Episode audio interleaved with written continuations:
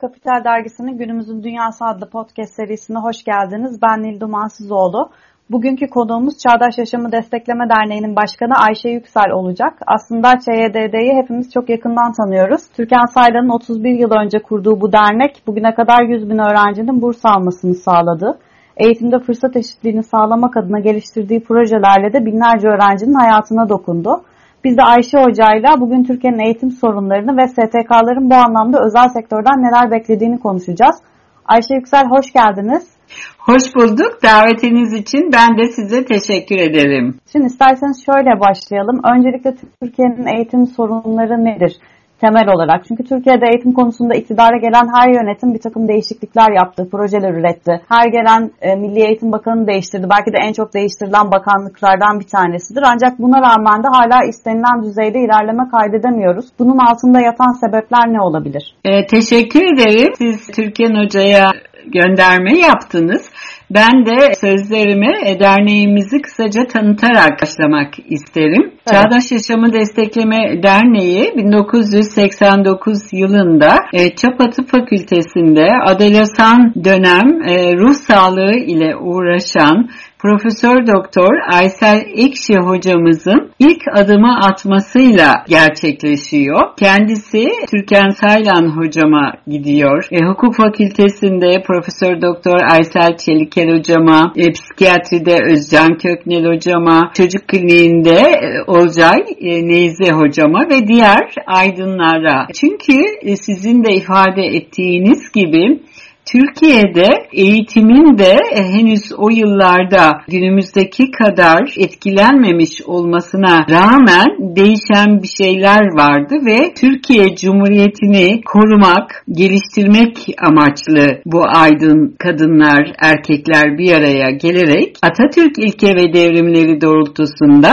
çağdaş eğitim yoluyla çağdaş ülke seviyesine ulaşmak için Çağdaş Yaşamı Destekleme Derneği'ni kurdular. Biz bizim eğitim politikamız ücretsiz, layık, bilimsel, evrensel eğitimi sağlamaktır. Bu nedenle Milli Eğitim Bakanlığı'yla geçmişten belki son 11 yıl öncesine kadar işbirlikleri yapmış bir derneğiz. Aysel Ekşi hocamız kurucu başkan olduktan kısa bir süre sonra kendi isteğiyle ayrılıyor ve 1990'dan 2009 yıllarına kadar Profesör Doktor Türkan Saylan e, derneğimizin genel başkanlığını yapıyor. Kendisi bizim ekosistemimizde efsane genel başkan olarak bilinir. Ne yazık ki ülkemizde eğitim, sağlık, devlet politikası olmak yerine hep hükümetlerin politikası oldu. Hatta e, aynı hükümette bile değişik değişik politikalara neden oldu. Yani için içine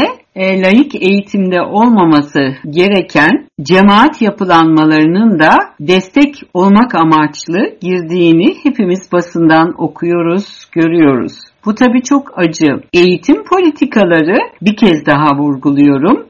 Türkiye Cumhuriyeti'ni kuran Büyük Atatürk'ün layık Türkiye Cumhuriyeti'ni sonsuza kadar yaşatırken eğitim de layık eğitim olarak sürdürülmeli. Bakanlar değişti. Her bakanın getirmek istediği eğitim reformu bunu tırnak içinde söylüyorum. Başlığı altında uygulamalar farklı farklı oldu. Biz artık 21. yüzyıldayız. 21. yüzyıl bilim ve teknoloji yüzyılı. Ama maalesef pandemi döneminde uzaktan eğitim gereksinimi doğrultusunda ülkemiz 21. yüzyılın bu yetkinliklerine Türkiye'nin genelinde ulaşamadığını gördük. Eğer biz 21. yüzyılda yaşayan çağdaş bir ülke, sosyal devlet isek değil mi Türkiye'nin 81 ili, bin kadar ilçesi, binlerce köyü internet aracılığıyla uzaktan eğitimden yararlanabilirdi. Ama biz de Çağdaş Yaşamı Destekleme Derneği olarak son 7 aydır uzaktan eğitimde burs verdiğimiz öğrenciler hem burslarını almaya devam edebilsinler hem de bilgisayar, tablet gibi araçları ve tabii ki interneti onlara sağlamak için çalışıyoruz. Kurumlarımız, şirketlerimiz, bireysel bağışçılarımız herkes elini taşın altına koydu. Türkiye'nin en uzak yöresindeki çocuklarımız da bundan yararlanabilsin diye emek verdi. Pandemide kaç öğrenciye ulaştınız? Öğrencilerden nasıl şikayetler aldınız? Pandemi dönemi evet birdenbire geldi. Aslında Aralık ayında Çin'in Wuhan kentinde bir virüsün neden olduğu hastalık beni bir halk sağlıkçı olarak ürkütü. Çünkü iletişimin, ulaşımın bu kadar hızlı olduğu dünyamızda o virüs Wuhan'da kalmayacaktı. Ama biz henüz gelmeden buna yönelik bir şey yapmadık açıkçası. Ama 11 Mart'ta ilk hasta olduğu Sayın Sağlık Bakanı tarafından ilan edilir edilmez yönetim kurulu olarak toplandık. Pandemiye derneğimizi şubelerimizle beraber hazırlamaya başladık. Derken uzaktan eğitim başladı. Uzaktan eğitimde bir gördük ki çocukların bilgisayarı, tableti, interneti yok ve biz bu sefer bu konuya yoğunlaştık. Bir taraftan çocuklarımız için burs sağlamaya çalışırken biz geçtiğimiz eğitim öğretim yılında 16 bin kadar çocuğa burs veriyorduk. Yarısı liseli kızlarımız, yarısı üniversiteli öğrencilerimiz. Bu yılda bu bursların devam etmesi için tabii ki çalışmalarımız devam ediyor. Eylül ayında yeni burs başvuruları aldık. 40 bin kadar genç başvurdu. Ama biz tabii ki hepsine değil belki 2000'e burs verebileceğiz. Bursla ilgili çalışmalarımızın yanında öğrencilerimize bilgisayar, tablet sağlamak için yeni bir proje yaptık. Bu projemizi ilimizdeki Sivil Toplumla İlişkiler İl Müdürlüğü aracılığıyla Sivil Toplumla İlişkiler Genel Müdürlüğü'ne gönderdik. Projemiz incelendi. Evet siz bu projeyi yap- yapabilirsiniz diye izin çıktı ve biz gelecek sene 5 Nisan'a kadar hani bu proje üzerinde çalışmaya devam edeceğiz. Bu projeyle kaç kişiye ulaşmak istiyorsunuz? Biraz önce söz etmiştim. Bizim geçen yıl 16 bin burs verdiğimiz öğrenci vardı. Tabii ki doğal olarak bizim önceliğimiz e, burs verdiğimiz çocuklarımız. Geçen dönem 55 kadar çocuğumuz bize mektuplar yazarak bilgisayara olmadığı için e, eğitime devam edemediğini anlattı ve biz tabii o zaman bu projemizin izni olmadığı için derneğin de bütçesinde bu amaçla yatırılmış bağış olmadığı için kendi e, çevremizi seferber ederek 55 çocuğumuzun da bilgisayara kavuşmasını sağladık. İşte yaz aylarında iznimiz çıktı. Şimdi bu izin ile SMS mesajı atarak çocukların bilgisayar sahibi olabilmelerine herkes siz de katkıda bulunabilirsiniz. Tanıtım kampanyalarımız var. Bu hesabımızda bilgisayar amaçlı şartlı bağışlar toplanıyor. Biz de dedik ki evet bütün bursiyer öğrencilerimiz bizim için hedef kitle ama acaba hepsinin mi ihtiyacı var? 10 bin kadar öğrenciye e, Google anket hazırladık. Gördük ki çocuklarımızın yani bu 10 bin kadar öğrencinin %60'ının ne tableti var ne bilgisayarı. Dolayısıyla bizim hedef kitlemiz bu %60 olan yani 6 bin kadar öğrenci. Bir de tabii interneti var mı yok mu diye sorduk. Evde modemi olan, komşusunun modeminden yararlanan, de annesinin ya da babasının hani çok çok mükemmel olmasa da internetli bir telefonundan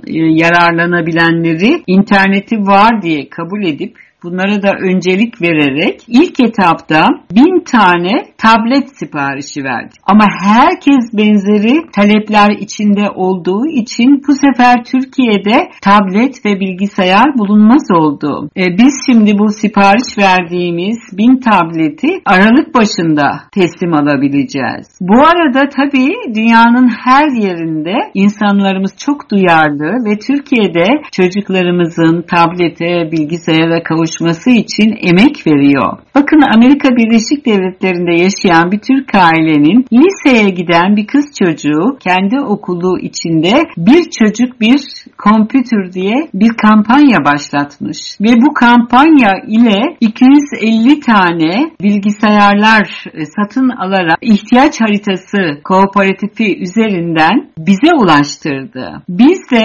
650 kadar makine gelebiliyor diye onları da yine satın alma yasasına göre aldık.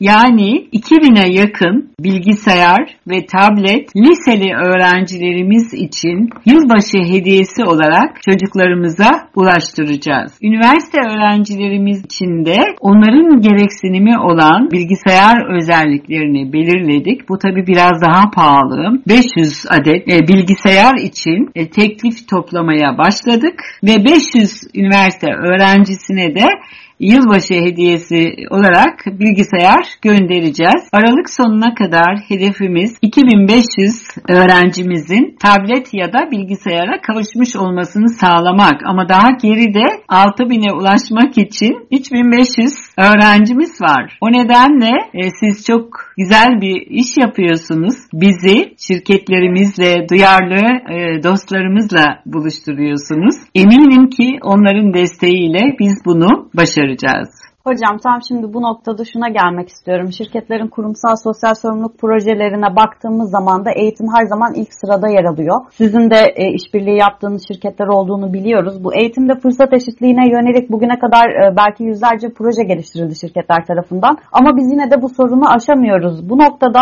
özel sektöre ne düştüğünü düşünüyorsunuz? Sizin STK'lar olarak eğitimde faaliyet gösteren şirketlerden nasıl beklentileriniz var? Örneğin bu tablete bilgisayara ulaşma konusunda hiçbir teknoloji şirketi size tablet bilgisayar bağışlamadı mı? Yok yani bağışlamadı. Aslında Türkiye'de bireysel kişiler de çok duyarlı. Mesela bireysel olarak ben e, size işte 5 tane bilgisayar alayım yani diyen oldu. Ama bir bilgisayar e, firması bağış yapmadı. Eğitim konularında hani destek sunabileceklerini söyleyenler oldu. E, çünkü bilgisayarı kullanmak değil mi? Ondan e, yararlanmak da ayrı e, eğitimler gerektiriyor ama bağış olmadı. Ekonomik olarak olabildiğince, yapabildiklerince indirmeye gayret ettiler. Ama alın bu bilgisayarlar hediye size çocuklarınıza verin e, diyen olmadı. Ne düşünüyorsunuz bu şirketlerin KSS projelerinde eğitimin ilk başlık olup hala eğitimde yıllardır süre gelen problemlerin bir türlü çözülememesi konusunda. E, çok haklısınız. Şimdi eğitim aslında devletin görevi. Ama yıllar önce sanıyorum Time dergisindeydi. E, bir uçak yolculuğu sırasında okumuştum. Eğitim Evet e, devletin işi ama eğitime destek vermek herkesin işi gibi böyle bir başlık vardı. Gerçekten eğitimci olmasanız da bu ülkede çağdaş bilimsel layık eğitimin e, sürdürülebilir olması için birçok kişi kendisini sorumlu hissediyor. Eğitimci olmasa da eğitim gönüllüsü oluyor. Eğitim hepimizin işi. E, şirketler e, destek oluyor, dernekler destek oluyor, bireyler destek oluyor ama diyorsunuz ki hala istendik seviyede değiliz. Bunun bana göre nedenleri Türkiye'de nüfus hızla artıyor. Son yıllarda istenmedik olaylar, iç savaşlar gibi nedenlerle ülkemize milyonlarca konuk geldi. Bunlar da Türkiye nüfusunun içinde yaşamaya devam ediyorlar. E, dolayısıyla Türkiye'de yapacak iş çok fazla. Yani şunu söylemek istiyorum. Devlet, sosyal devlet anlayışıyla Hakkari'nin yüksek ovasında da İstanbul'un en iyi bir semtinde de aynı kalitede eğitimi sağlamalı. Ama ben de 15 yıl Van'da yaşadım. Halk sağlığı hocası olarak köylerde, mezralarda öğrencilerimle, asistanlarımla beraber çok çalıştım. Maalesef eşitsizlikler çok fazla. Eğitim devlet okullarından özel okullara kayıyor. Bana göre bu yanlış olmamalı. Yani devlet eğer işte biraz önce söylediğim gibi Türkiye'nin her yöresinde eşit, çağdaş, layık, bilimsel eğitimi verebilse o zaman biz sivil toplum örgütlerinin, duyarlı kişi ve kurumların yaptıkları destekler daha da görünür olacak. Ama sorun o kadar çok ki büyük şehirdeki, e, kırsal alandaki okullar arasında da olumsuzluklar benzemeye başladı. Yardımcı hizmetli kadroları kaldırıldığı için yani bir devletin okulunu düşünüyorsunuz. Okulun e, yardımcı hizmetlisini okul aile birliği velilerden sağladığı bağışlarla sanıyorum çalıştırabiliyor. Öğretmenler kendi aralarında belki para toplayıp bunu sağlayabiliyor. Oysa Cumhuriyet'in kurulduğu ilk yıllardan itibaren bizim benim okuduğum ilkokul da devlet okuluydu, ortaokul, lise de devlet okuluydu.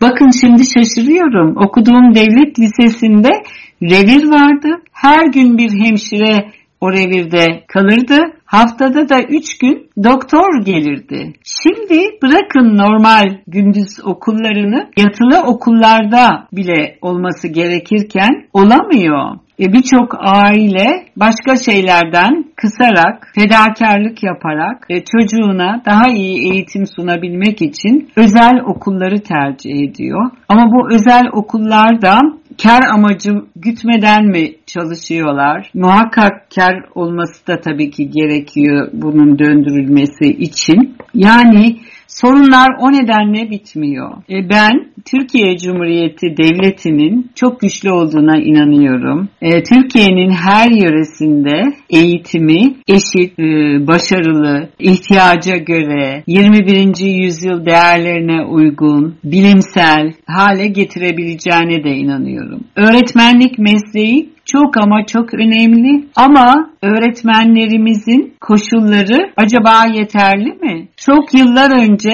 bir Avrupa ülkesine gittiğimde tanıştığım öğretmenler bana demişti ki biz bu ülkede kamu görevlisi olarak en yüksek maaşı alan kişileriz. Ne kadar sevinmiştim. Öğretmenlik mesleği çok ama çok önemli. Aslında bütün problemlere baktığımız zaman kökten bir reforma ihtiyacımız olduğunu görüyoruz eğitim konusunda hala bütün yapılan çalışmalara rağmen. E, hocam son olarak ben e, zamanımızda kısalırken şunu sormak istiyorum. Şirketler eğitim konusunda proje geliştirmeye çok gönüllüler. Siz bu konuda onlara ne tavsiye etmek istersiniz işin içinde olan biri olarak? Türkiye'nin eğitim alanında en çok hangi projelere ihtiyacı var? E, STK'lar bu konuda özel sektörden ne bekliyor? Çağdaş Yaşamı Destekleme Derneği olarak özel sektörün e, desteğini her zaman aldık geçmişte de almak isteriz. Çünkü hepimizin ortak geleceği için çalışıyoruz. Ee, benim bir mottom var. Yani sadece benim iyi olmam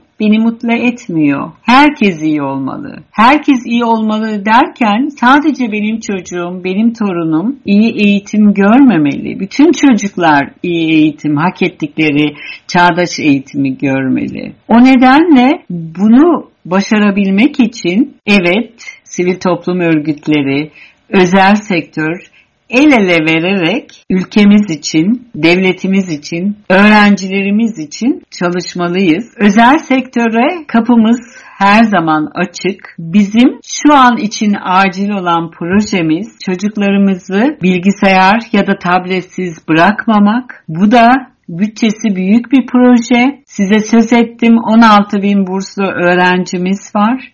Bunun belki 10 bininin ihtiyacı var.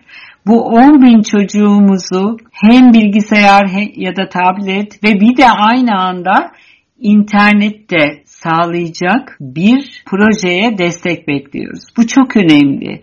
Bunu başardıktan sonra başka bir proje düşünebiliriz. Ama şimdi önceliğimiz bu çünkü büyük bütçeli bir proje. Salgın e, bitse bile artık salgın döneminde teknoloji ile buluşan, tanışan çocukların bundan vazgeçmesi mümkün değil. Peki Ayşe Hocam çok teşekkür ediyorum katıldığınız için. Ben teşekkür ederim.